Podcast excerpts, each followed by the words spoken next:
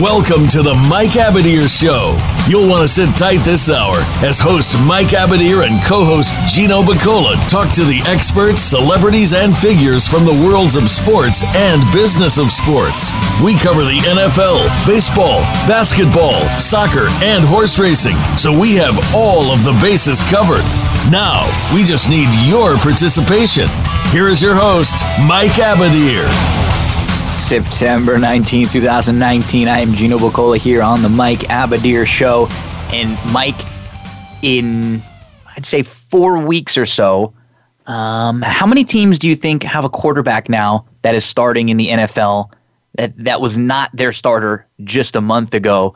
It is unbelievable how week one of the NFL, it's all fun and games. We're all back loving it. And then after week one into week two, it is now going to be a completely different league when we when we look at the the, uh, the signal callers this week. Yeah, I mean, I'd say in the early part of this season so far, the storyline or storylines have been trades and injuries, mm-hmm. and we're talking about trades, uh, you know, regard including some pretty key players, and then injuries, obviously in the quarterbacks, which you mentioned. So, you know, it's um, that's obviously the one position we don't want any injuries at all, but the one position which really changes the complexion of a season is your starting quarterback, and that's and a tough pill to swallow. For you, and do you, you know, some of these teams are contenders, not all of them, but either way, you know, it unless you've got that really good backup, you kind of lose out on hope. Now I'm gonna make a I'm gonna name name some of the teams that are in having some quarterback issues, and then I want your response to the question of do you, you think that the fact that a lot of these teams and a lot of these quarterbacks in particular didn't play a whole lot in preseason does that have something to do with these injuries? Now, listen to the teams who have had some quarterback issues. Even right now, today, we heard that the Miami Dolphins will be starting Rosen. The Jets are down to their third string quarterback after Darnold had mono, and then Siemian's out for the year. You look at the Steelers, they just lost Big Ben for the year. You look at the Colts, before the season, we had Andrew Luck retire. The Jags lost Nick Foles. He's on the IR. You go to the AFC West, they're actually the only I think one of the only divisions that has a clean quarterback slate. I mean, the NFC Wentz was out of the game last night for a little while, and then they made the switch already to put Jones in, and Eli's going to be getting benched. Uh, you look at the NFC North. I don't think we're far away from seeing uh, maybe Trubisky or even Cousins. They both looked pretty atrocious, but they're still in it. You look at the NFC uh, South. We're missing Brees. We're missing Cam. In, in both of those situations. I mean, Mike, this is crazy just a few weeks into the season. How many top level quarterbacks, or just in general, how many teams are missing a QB three weeks in? Yeah, you know, every probably four or five years, we see something similar to mm-hmm. this. I just don't recall it being by week two. No, where we we've got so many starting quarterbacks that uh, you know, that are out for the year, not just out for two weeks or three weeks or in concussion protocol, which has kind of been one of the more common type of uh, sidelining issues over the last couple of years. But these are either major injuries or they're significant enough to keep you out of action for the entire season. Or just kind of have to wonder. general for yeah, I mean, you kind of have situations. to wonder also, like, you know, at some of these guys' age, obviously Brees's injury you know, we don't know how quickly he's going to heal from that, but he Big should be ben. back this season. But what about Big Ben at his age? And you know, you know, he's teased retirement a couple years ago already. Yes, he's already he talked has. about that. But uh, recently, he did say that he he plans on uh, fulfilling his contract. That uh, the extension that he got, and he said, "I'll be back. I plan on being back at the beginning of next year and, and ready to go." You know, and and maybe it, it inspires him if you know Rudolph plays well for Pittsburgh, and maybe it puts a little fire under him to try to want to come back. But we'll see. I, I you're, you're right.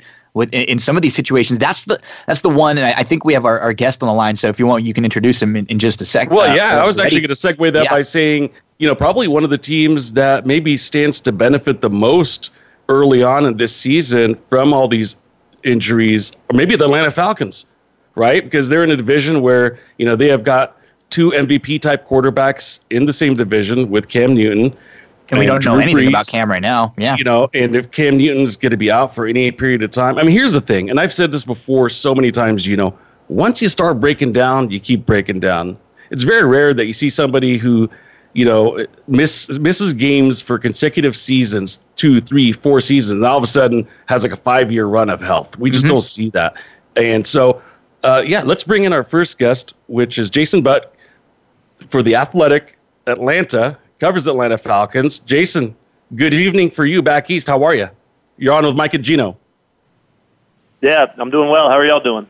Doing pretty yeah, well. And I don't know if you were able to kind of catch uh, the last uh, few moments uh, between Gino and I, but all these injuries around the league, in particular in the NFC South, you know, is there any kind of sentiment around the team where they're like, you know what, this is our opportunity right now, win some games, get a division lead? And, and is there a little bit more urgency than maybe you would normally find going into week three?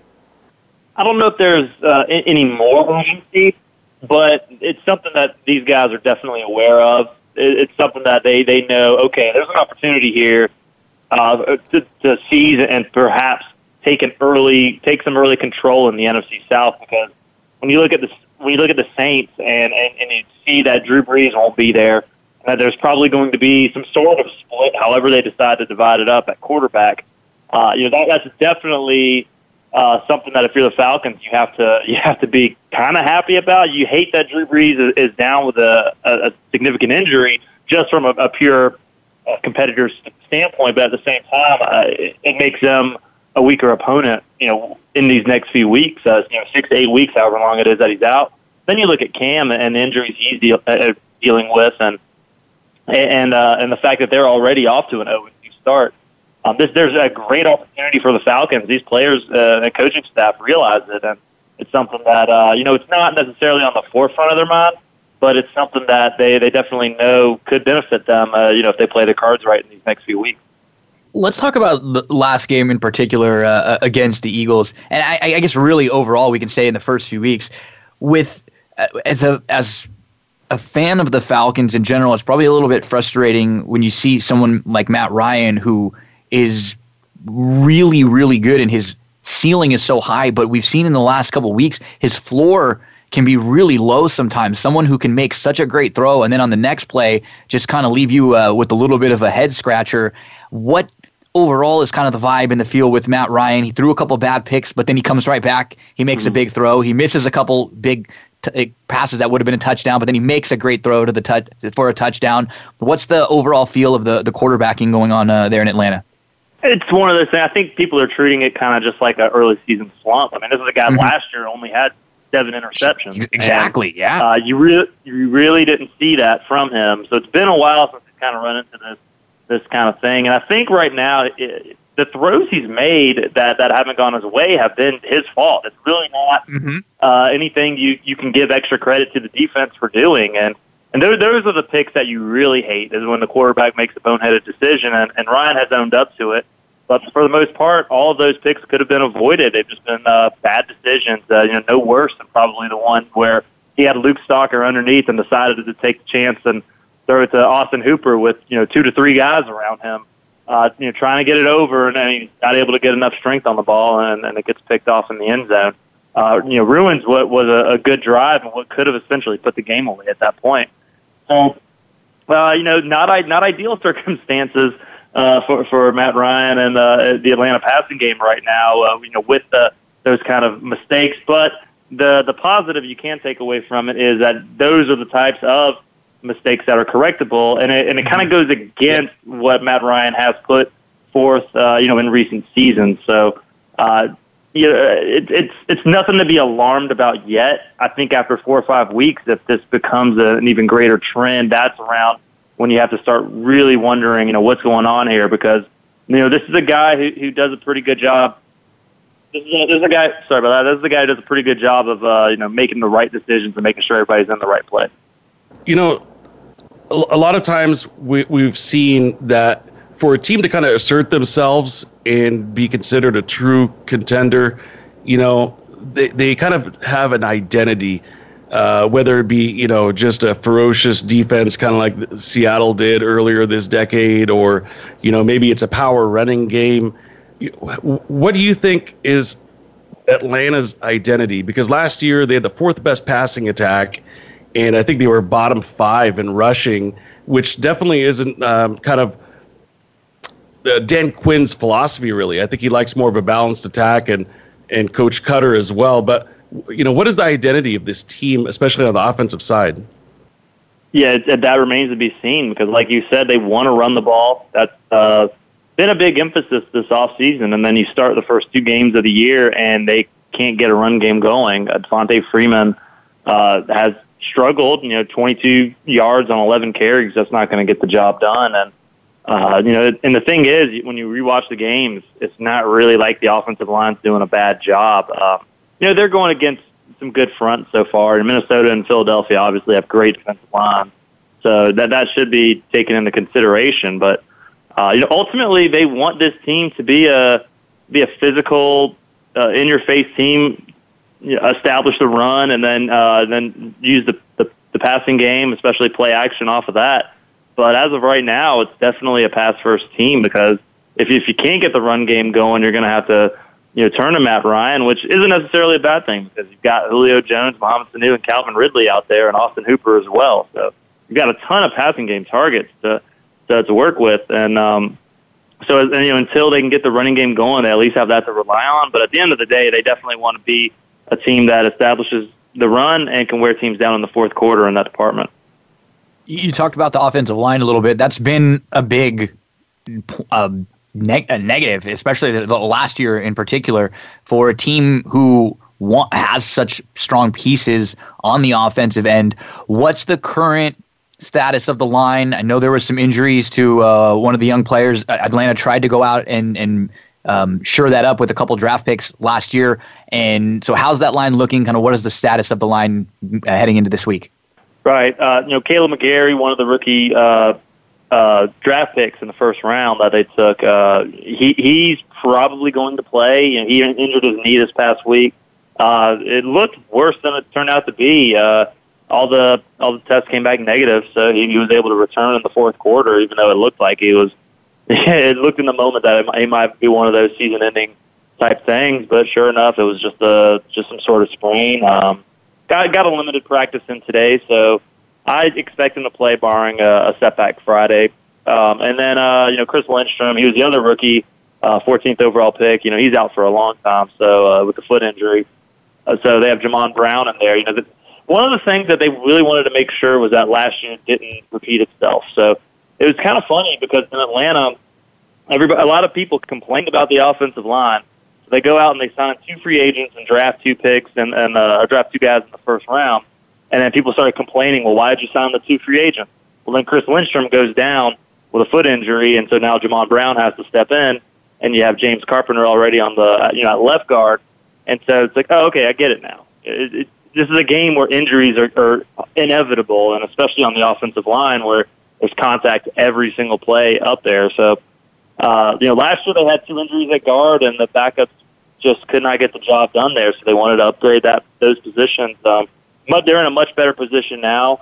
Uh, Jamon Brown, uh, he stepped in last year for the Giants and actually kind of solidified the line uh, a, a good bit there. You know, they struggled really bad early in the year, and he's he's not a guy who's going to wow you, but he's at least a stable force in there. And that's kind of the same way with Carpenter on the left side too. So they have much better interior play. It's not it's not going to be dominating, but you're not going to get beat. You're not going to get embarrassed. You're not going to uh, have to worry too much. And it, it's very stable is probably the right word to, to describe that interior line right now, which, you know, c- considering what happened last year, that's a massive upgrade from what Atlanta and Matt Ryan dealt with. And on the defensive side of the ball, I want to ask you a question, uh, you personally. Are you a fan of when a, uh, a head coach has, you know, some kind of additional shared duty, whether it be as a defensive coordinator or calling plays. What's your, your personal feel about, about that? Yeah, I don't really have a, a strong opinion on that one way or the other. I, I think it, it basically comes down that's for that particular coach and for that team. I think everybody's different. I think, you know, obviously in Kansas City, Andy Reid is going to run the offense there, and it works really well for him. Uh, uh, to a degree, I think Mike Zimmer in Minnesota, um, yeah, obviously they haven't had the sustained results year after year, but um, he does a really good job with that defense. But you know, you could argue that, well, maybe if he took a, a, a bigger overall approach, maybe the and, and actually had more input on offense and had a had a philosophy on that side of the ball that that everybody could could surround themselves with, maybe they would be a better overall team from start to finish year after year. Because there's a lot of uh, you know good pieces there to, to where that they they shouldn't be as inconsistent as they are. Um, so so it, it just seems to depend to me. Um, I think ideally Dan Quinn would rather just be a head coach and and delegate, but uh, you know, given the circumstances of what happened last year, where they had all the injuries and they just could not make the right adjustments, and and when with Marquand Manuel, for for whatever reason, it just seemed, you know, he did a good job when he had the talent in place in 2017. When all that talent got hurt in 2018, he couldn't make the right adjustments and couldn't scheme around the scheme around the guys that uh, he had at his disposal, and that ultimately cost him his job. And um, you know, considering that it was a seven and nine season and there was a lot of unhappy people around Atlanta, uh, you know, Dan Quinn really felt like it was uh, uh, time for him to, to step it up and, and uh, you know, get the job done himself. Uh, who better to trust with the particular scheme you want to run than yourself? So, uh, it, it, it definitely worked against Philadelphia. It didn't really work against Minnesota, but uh, I, I will say that a lot of people, the, the buzz around the building going into the season was what showed up on tape against Philadelphia. They, they, there's been a a big uh, expectation of a much more physical, uh, flying around type of defense that's quote unquote unleashed is, is the word that I, that's been described to me. And uh, they looked the part for sure uh, from for most of the time against Philadelphia. And um, you know, we'll see if it continues to pay off. The last time Dan Quinn, as a head coach, took over play calling duties was midway through the 2016 season, and that's when the defense began to turn things around and, and end up and ended up in the Super Bowl. So we'll see if he can uh, have that same kind of trajectory, or at least you know a similar trajectory, I should say. Uh, you know, as the season continues. Good stuff there. And as we let you go before our uh, first commercial break here, uh, any quick thoughts on this upcoming game against Indianapolis? Yeah, you know, the one thing that's uh, of note or interesting to me is whether Atlanta can establish a running game. Um, you know, they haven't the last two, two weeks, but you know, uh, Indianapolis is a team that has given up, uh, you know, something like 100. I think it's 124 rushing yards a game. So they are susceptible to the rushing attack. You know, perhaps the week Devonta Freeman's able to finally uh, see some daylight and uh, you know turn out some yards and, and perhaps get in the end zone. Um, you know, like I said earlier, that's a, that is a focal point. They're going to continue to try and hammer the run home, and uh, but I, I do think that uh, you know while Indianapolis has some young talent on on the defensive side, I do think this is a good opportunity for uh, the run game to finally uh, you know see some success. Uh, you know, for, for the first time this year. Jason, how can our listeners and NFL fans and Atlanta Falcons fans uh, follow you on social media? They can, um, you know, on Twitter at Jason H. Butt. And then uh, you can uh, also just go to, the, to uh, theathletic.com slash Atlanta. And uh, all of my stories are up there. Uh, you know, feel free, you know, subscribe if you haven't already. And uh, obviously hit me up on Twitter if you ever have any Falcons questions or, uh, or just want to just want to say hey. Jason, thank you so much, man. Good luck with everything. Thanks, Jason. We'll check back in with you uh, maybe at the midway point of the season and see if Atlanta has uh, built that ground game up. Yeah, absolutely. Y'all take care. Uh, y'all have a great weekend. Thanks again, Jason. That's Jason Butt from the Athletic ATL. Gino, let's take our first commercial break. We'll continue talking NFL after a quick message.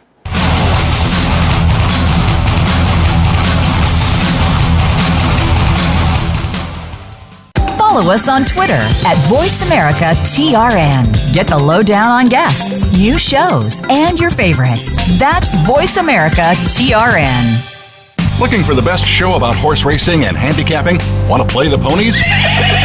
Join us every week for Winning Ponies with John Englehart, racing's regular guy, where you'll go inside and behind the scenes with the top jockeys, trainers, agents, and handicappers in the world of horse racing. This show is the perfect complement to the Winning Ponies handicapping website. Listen for top plays for the weekend and the spot play of the week and win prizes just for calling in. Winning Ponies with John Englehart is live Thursdays at 8 p.m. Eastern, 5 p.m. Pacific on the Voice America Sports Network.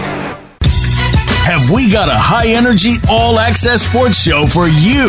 It's Outside the Huddle, starring Lemont Williams. Each week, join Lemont as he takes callers, discusses the week's top stories in the world of sports, and sits down with active and former players to discuss their transition from sports to business. Outside the Huddle is a great resource for players making career transitions both on and off the field. Tune in Wednesdays at 8 p.m. Eastern, 7 Central, and 5 Pacific for Outside the Huddle on the Voice America Sports Channel. Want to experience football from the perspective of a former player who also has coaching experience? Tune in to Sports Info UM with Daryl Oliver. He'll talk about the drafts, play by play, and even what's happening in the offseason. Daryl has the connections and the knowledge to bring you the inside stories of the game's past, present, and future. He'll cover the camps, on and off the field, and everything else, football and beyond. Sports Info UM is heard Mondays at 7 p.m. Eastern, 4 p.m. Pacific on the Voice America Variety Channel. Stimulating talk Gets those synapses in the brain firing really fast. all the time. The number one internet talk station where your opinion counts. VoiceAmerica.com.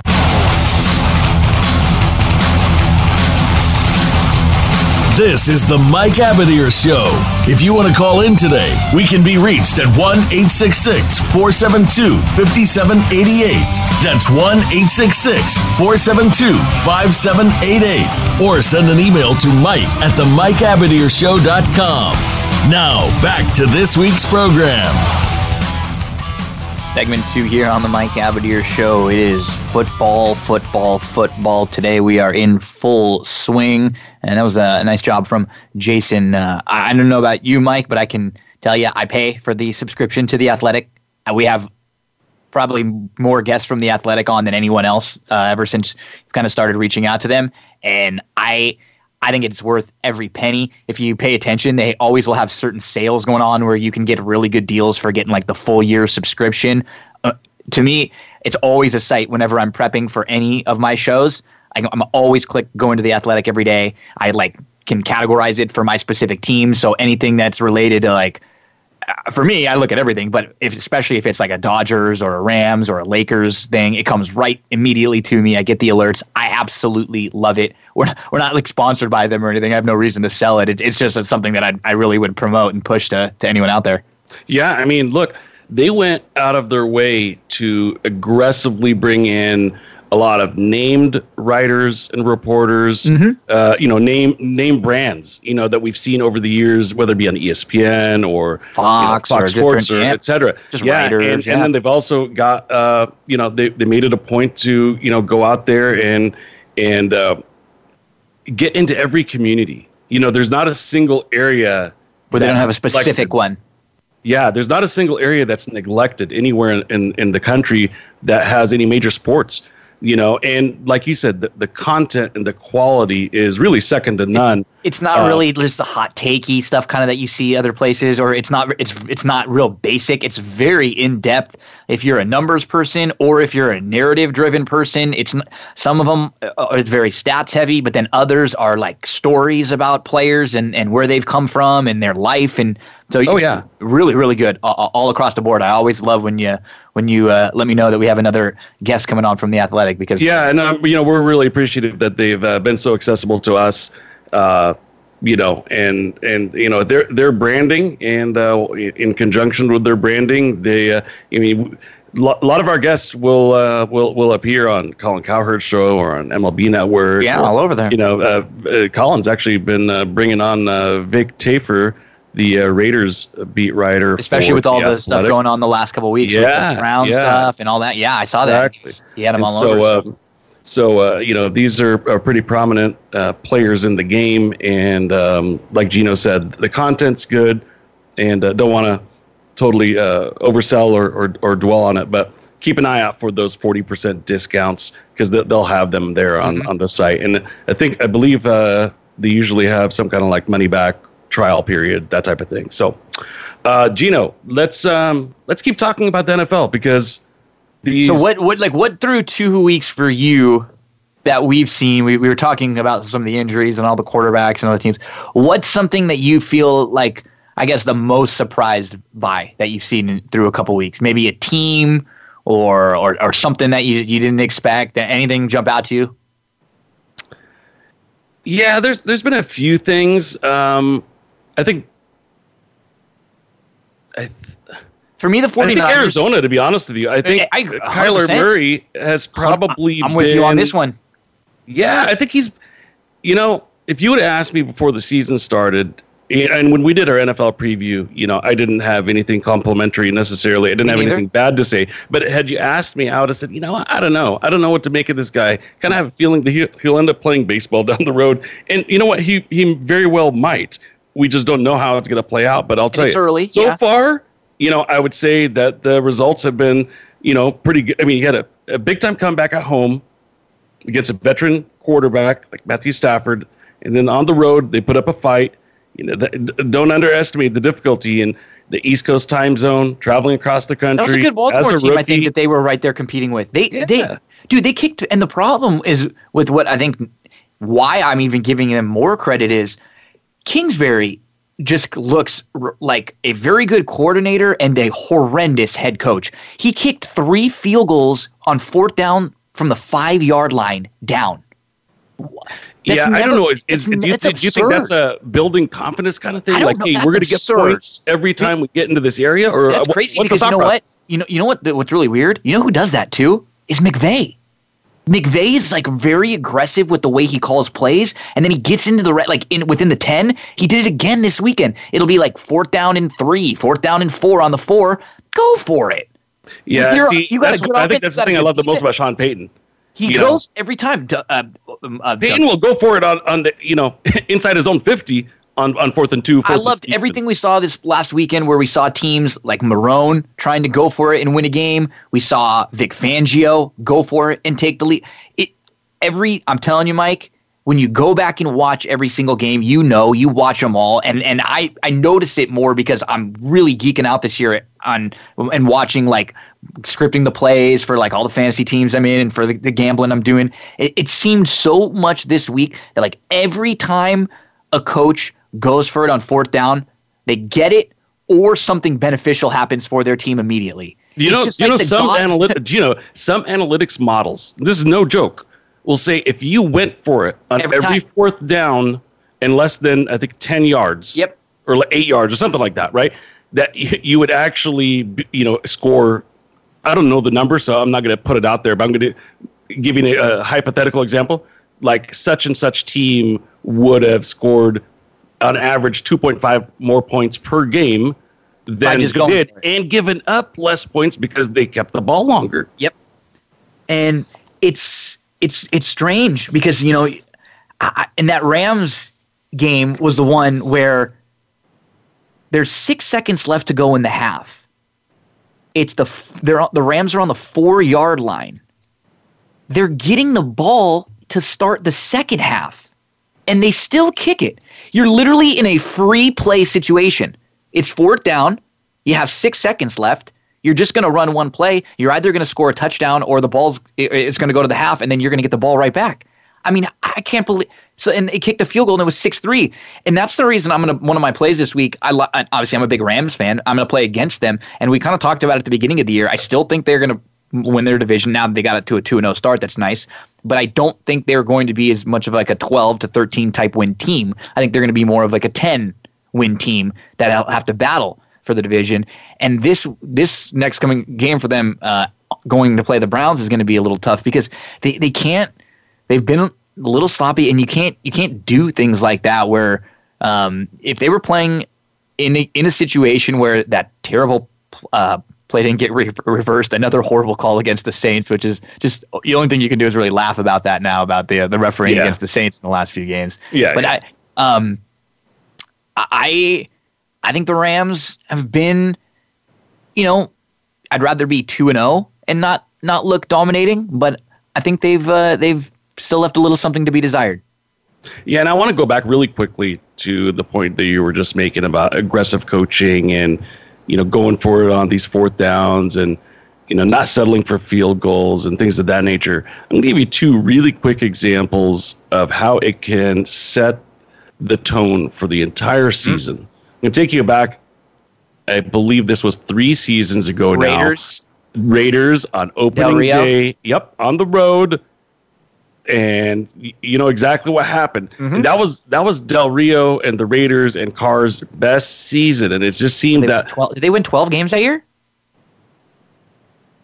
I don't remember how many games they won, but they did really well. And right? then, they made and the then Carr got hurt. and that was when Carr that got hurt, and yep, so yeah. they got knocked We started out. Connor right? Cook or someone, I But, think. but you set the tempo, and then and then last year, a team that you were uh, you know you were backing for uh, most or all the season, the Colts, you know they they had a, a two point conversion to win the game that didn't go their way, but it and ended up in, in a tie. Right? Was not Yep. isn't that what happened? Yep. And and and that tie would have you know that would have been the difference between Houston winning the division, not winning the division, and but ultimately that set the tempo. I think once you kind of, as a team, feel that our coach trusts us, you take off.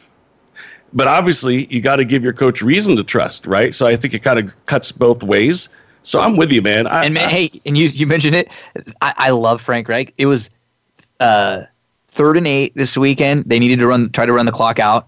They were up 19-17, and they got Brissett scrambled. He picked up seven yards. It was fourth and down on their own 35. They go for it.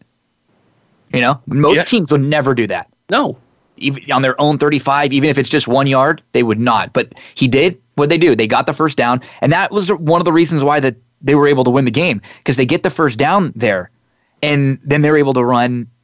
They get a quarterback sneak, and then they're able to run three more plays off the clock. So when they kick it back to the Titans, there's only a minute seven left, and they have no timeouts.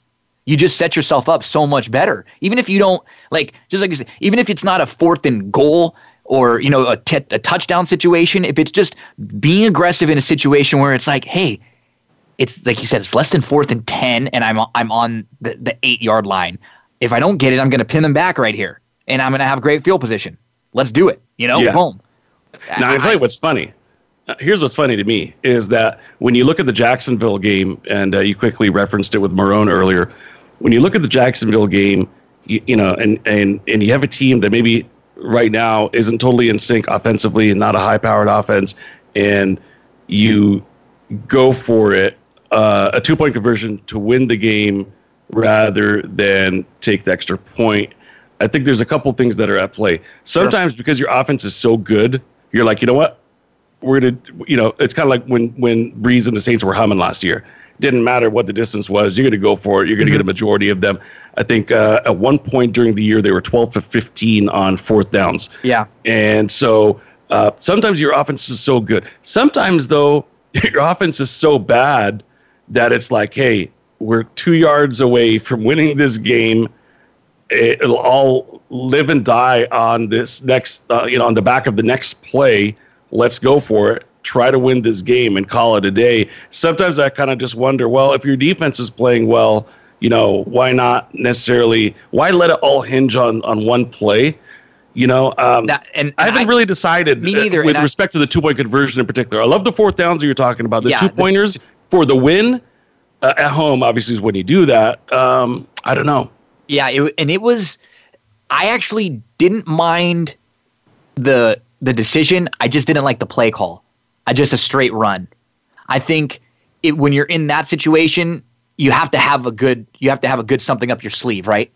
It, it's like okay, we've worked on this we've worked on this play now for a while. We've got this like killer two point conversion play where I'm gonna roll them out and it's gonna it's gonna option. You know, you have Dak or or uh, Watson or someone who's able to roll and they can make the run themselves if need be. And that's what I kind of would have liked to see because Minshew um, struggled a little bit early in the game, but late in the game, he actually started to get into a very nice rhythm. And what he started to do was he started to use Fournette a little bit out of the backfield, and he he started to run himself. Minshew. He actually led the team in rushing yards. He had 56 yards rushing, and so I would have liked to see them kind of give him a shot to you know, maybe roll out and try to make a play versus Yeah. just a straight hand up off the middle. And and and what's funny is we're saying this, and it was literally if they would have reviewed the play and overturned it, I wouldn't have been surprised. It was that close Yes. on, It really on, on that second effort. So like I'm watching it going, oh man, like they might. I think it was one of those things where if they would have called it on the field, they wouldn't have overturned it either because it was that close. It was just Yeah. they went with the original call. and I agree with you. And look, every team should have a bread and butter goal line running play and a bread and butter goal line passing play. You know, it's kind of like if you can't come up with a play that you're that confident in, and you know, maybe hey, look, maybe maybe the way they view it is, hey, you know, um, our identity, our best player on offense, you know, whatever the case may be, you know, it dictates running the ball, mm, mm-hmm. you know, barreling your way in. I don't know, but I agree with you. I'm not I'm not enamored with the play call. I don't think you always have to have deception. No. Sometimes you don't have the time for play action, but you know, Even just a quick, just a quick slant, something. You know, um, I just I, I just didn't like. It seemed very very vanilla and basic, and that's not really the way that they. It's kind of like do what what worked for you to get you there, right? And and running, they were not running the ball well the whole game at all. Like Fournette was stopped on straight runs throughout the game. He was he was succeeding in in what we were saying, just kind of a little like passing out to the side because he can still make you miss, and he's still tough to to tackle once he gets ahead of steam going. His problem is he can't get ahead of steam going right now. But we actually were uh, we were able to to uh, to sneak that one in and still cover that game. And we won't talk a, a ton because as we're discussing and as we're recording our show right now, the Jacksonville Tennessee Thursday night game will be starting in, in less than an hour. So as far as like picks and stuff, I I'm not going to give one out, but I do actually uh, I would lean Jacksonville in that game because I've just never been really too enamored with with Tennessee. Um, that that's a wide open division, and now we're seeing some divisions are wide open um, so far, Mike. And I I, I got to give a shout to a team who's been very impressive, but I think because they've been so impressive, they're going to be one of the teams that I play against this week, and that's the 49ers. I mean, I looked back at that game and against Tampa, I can make some cases for some things going the 49ers way and they weren't quite as dominant as the score looked. That was not the case last week going on the road at Cincinnati. And uh, I think I gave a stat out when we were talking about the games. There were uh, home a couple home teams that had to go week one and week two on the road, and heading into last week, they were like one in fourteen, uh, one in 14 and straight up and 2 and 13 against the spread, uh, something really, really bad like that. And then last week, all the teams that were on the road, both games, succeeded. They did well, really I well. Think that's the, I think to me, that's that has been what's been most impressive about San Francisco is that they're 2 0 on the road. 2 0 on the road. You know, I know this sounds really overly simplistic, but that means you only have six more road games left the entire season out of 14 weeks. Yep. That puts you in pretty good position and they need it, right? Because that that's it's a tougher division than maybe uh, people would have thought going into the season. Because well, it's only division to be a complete three, format. Yeah, you know, only only division has three two win teams so far, and uh, you know, I thought that Seattle and and and Los Angeles were. You know the the two best teams in the division. Mm-hmm. I gave the nod this year to Seattle uh, but that wasn't by much, and, and I wouldn't at all be sh- surprised if, if, if the Rams were to repeat as the division winners once again. But I don't think we could dismiss this 2 and 0 start by San Francisco. I don't get too caught up in, in any one or two games during the course no. of the year or starts or any of that kind of stuff. But when you go on the road and you win two games, even if they're subpar opponents, there's something to be said for winning in that East Coast time zone because historically West Coast teams have not fared well. Uh, because let's face it, athletes are creatures of habit. They wake up at the same time, they eat at the same time. Anytime you have any alteration of that, you don't know what is going to happen. And so, you know, props to them. Um, I think and Shanahan kind of had to, right? I mean, you're only going to have excuses of injuries for so long. Yeah, he's and I think it gets worn out. I think we're seeing that he's a really good coach. That he's just not, and he's done some pretty good work as far as like making San Francisco kind of watchable and relevant, even not relevant, but m- more like able to still move the ball and score points over the last few years when they've been, you know, on paper really, really bad. And the one thing that worried me coming into the year and what worried me after week one was that Jimmy G didn't look very good. And I thought that his injury in recovery from an injury, sometimes it's like a two year injury. We saw with Wentz, he wasn't quite himself last year coming back from, you know, a ma- major injury like that. Uh, and so I love to see how good Jimmy G looked.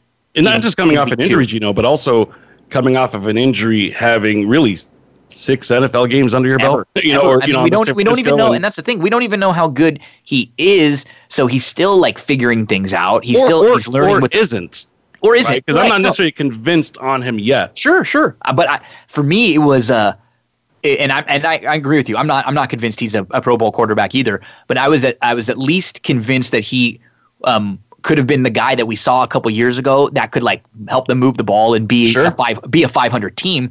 And I like that I saw that. And now, it, you know, it, it, we've seen it with Cleveland the last couple years. It's like, and it, this happened with with the Colts too. When you have a couple years in a row where you're not great or maybe one really bad year, well, what ends up happening? You get a couple really good picks, and some of those picks turn out to be really good players. And that's what we're seeing. We've seen it with Cleveland on you know on the defensive end of the ball with them, and and we saw it with uh, San Francisco now. I think also on the defensive end of the ball with Bosa, who I think was was one of the highest graded uh, pass rushers in Week One, and he did really well against the run also. And he's just a force back there. And now they have some playmakers on the defensive end of the ball, and so that just makes things a little bit easier for you when you're able to have oh, okay a defense that's not a complete liability now. So now Shanahan a little bit of pressure off him where he doesn't have to try to make crazy things happen. He can just be a little bit he can he can be a little less aggressive and even a little more basic with his offense and kind of and help Jimmy G get back into to his swing of things. My one concern with them is is at the skill player position. It just seems like they get decimated by injury. They have a lot of young players. I need to see their wide receivers prove it a little bit more against some better competition. Uh, Agreed. I'm just happy that we get to finally see, uh, you know, meaningful Seattle Seahawks, San Francisco 49ers matchups, Niners Rams matchups, right? I mean, just in that division in particular. Let's take our uh, final commercial break, Gino, and then we'll come back and give some selections and keep talking NFL. Stay with us. We'll be right back.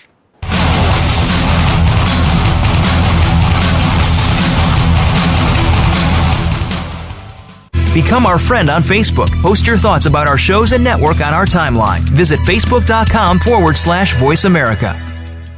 Racers and Rental Cars is the program for wannabe pro racers and those interested in the racing profession and automotive industry. Join hosts Cameron Foray and Don O'Neill as they take you behind the scenes with previews and review for race day. It's about the business as well as the fun.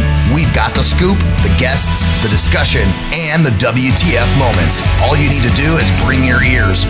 Racers and Rental Cars heard every Saturday at 10 a.m. Pacific Time, 1 p.m. Eastern, right here on the Voice America Variety Channel. Sports continues to grow and evolve to ever increasing prominence in today's society. On All Around Sports, host John Inglesby will connect with the leading newsmakers from the sports world, including players, owners, and fellow sports journalists, discussing the top news and events that are relevant to sports today. John will also report from and offer his experience of the world's top sports events. Tune into All Around Sports with John Inglesby, Mondays at noon Eastern Time, 9 a.m. Pacific, on the Voice America Variety Channel. Streaming live. The leader in Internet talk radio. VoiceAmerica.com.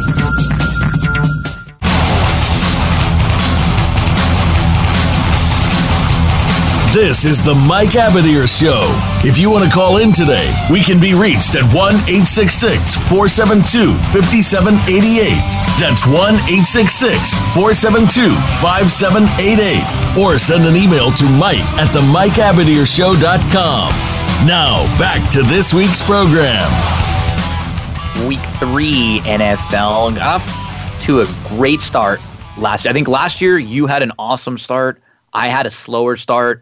I picked things up in the middle, and you were just strong all throughout the year. All throughout the year. This year, a little bit of a slower start for both of us with our selections as we head into week three. So you want to go ahead? How many plays do you have this week, and uh, and lead the lead off here? You can uh, you can try to hit a home run on your uh, on the lead off like Jock. Yeah, for me, I'm just uh, I'm gonna wait for the one pitch and uh, try to go yard with it. Um, yeah, uh, so far, uh, you know, we're kind of feeling things out for the uh, early part of the season here, and uh, we'll continue fine tuning those selections and hopefully get on a on a nice little winning streak here. I do want to clarify one quick thing. I'd made a mention last week. We were kind of up against the clock, so I didn't have time to necessarily dole out all of the point spreads on the games that I took. And I made a quick reference to, you know, uh, I didn't necessarily uh, the care uh, as to exactly where the, the line fell. And what I mean, what I meant by that, because I hope that it was not misconstrued in any way, is not that a point spread doesn't matter because it can matter. But there are times where, like, if you like a team, let's just say to to win by mm-hmm. a lot, double digits, you know, you have a team that's maybe one point favorite. To me, if it's one and a half, if it's two, it, it, it's it's it's somewhat sure. irrelevant because yep. I'm looking necessarily for LeBlois, or yep. particularly when I like like a um, a team that's maybe getting a point and a half, two points, but I think is going to win the game. You know, then you know, hey, wh- if it moves a half point or whatever, sure. I still like the game. It's not going to change my mind. Um, there are other games where the it's the key numbers. Like when you talk, remember like those Steelers Ravens matchups where it was a three point game, sixteen yep. to nineteen. Like every other game seemed to be either a three point game or 21-17 and a four point yep. game. You, those are the sweet, You know what? The, every three. point matters in, yeah. in the, those situations, um, especially for over unders as well. I mean, y- you really, really got to shop around.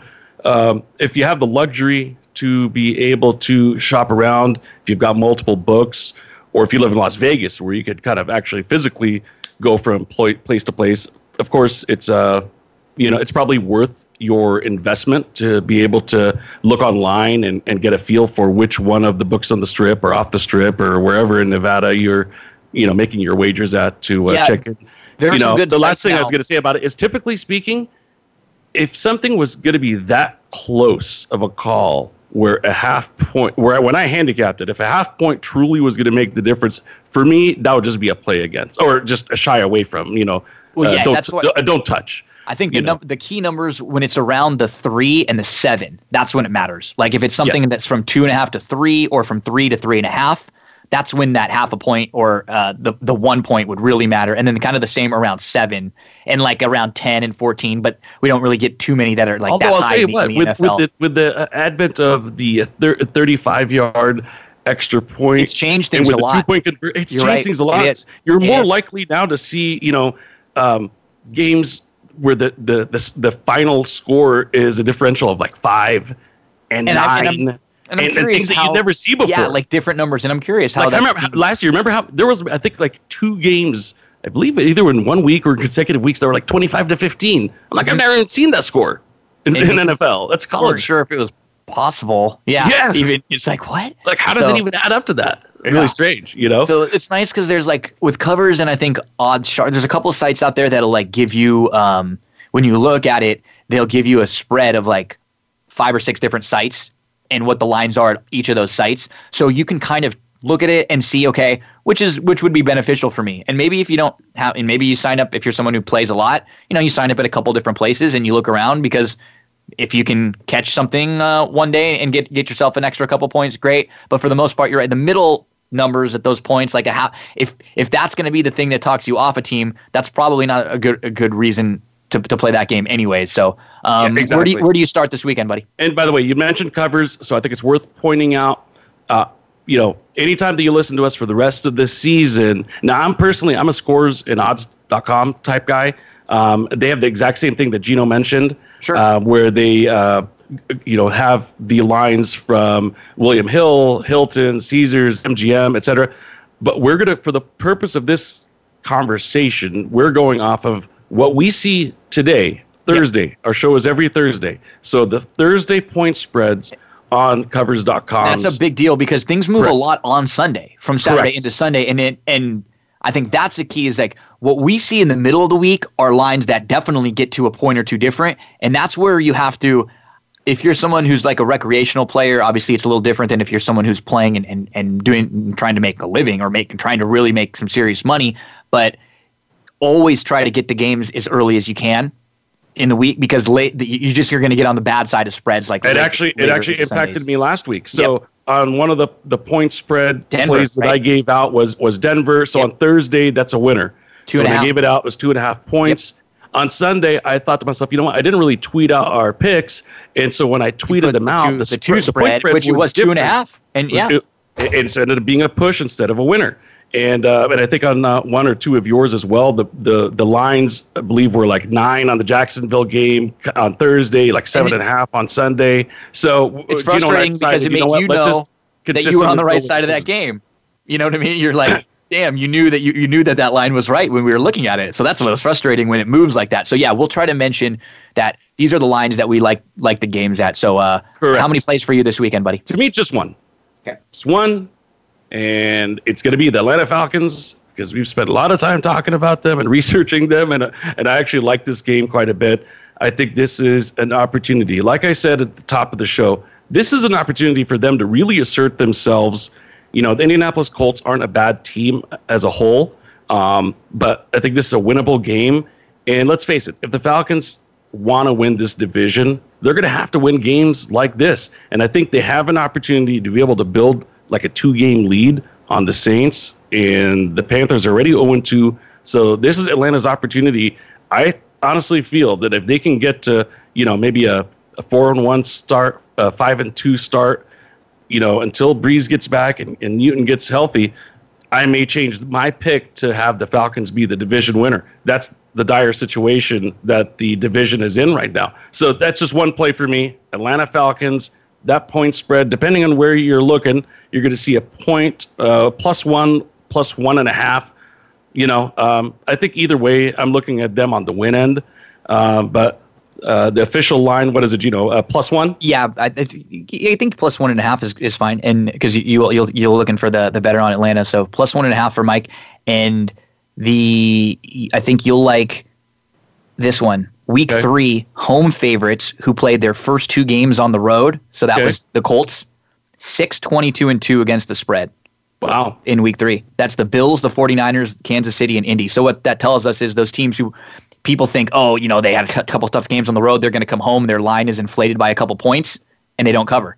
So um, that that's uh, that's very very interesting point spread. Glad you mentioned that. Um, so where so, are you at? okay, let's go. I'm gonna go quickly. I'm gonna go with six. I was like looking this week, and I'm like, I'm not gonna play many, and then I just started liking all these games. So uh, Cincinnati plus the six. That's just too much. They're at, at Buffalo.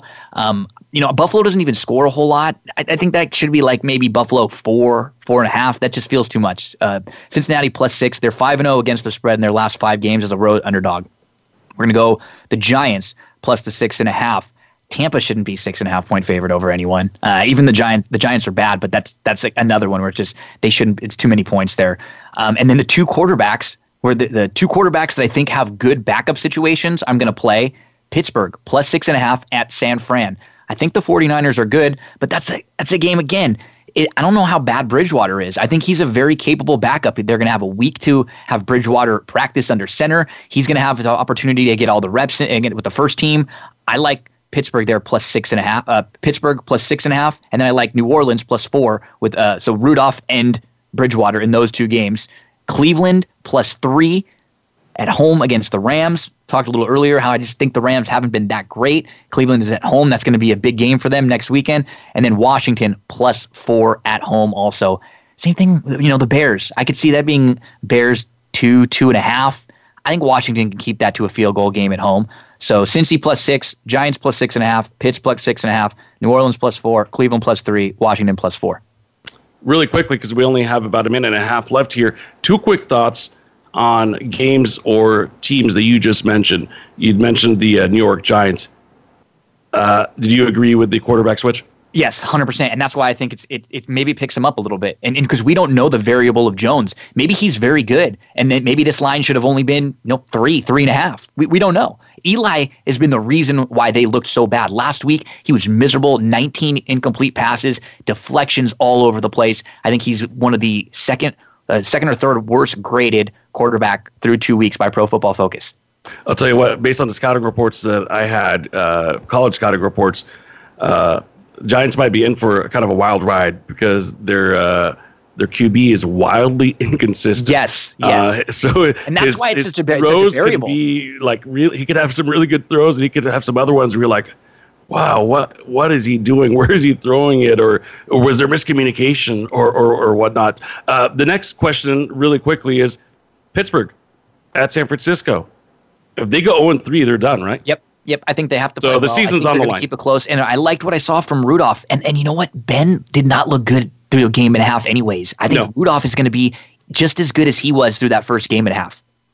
There you have it, folks. Thank you for listening. Big thanks to Jason Butt from the Athletic Atlanta for joining us talking Falcons football. We'll be back with you same time, same place next week. Enjoy your sports weekend, everyone. Thanks for listening.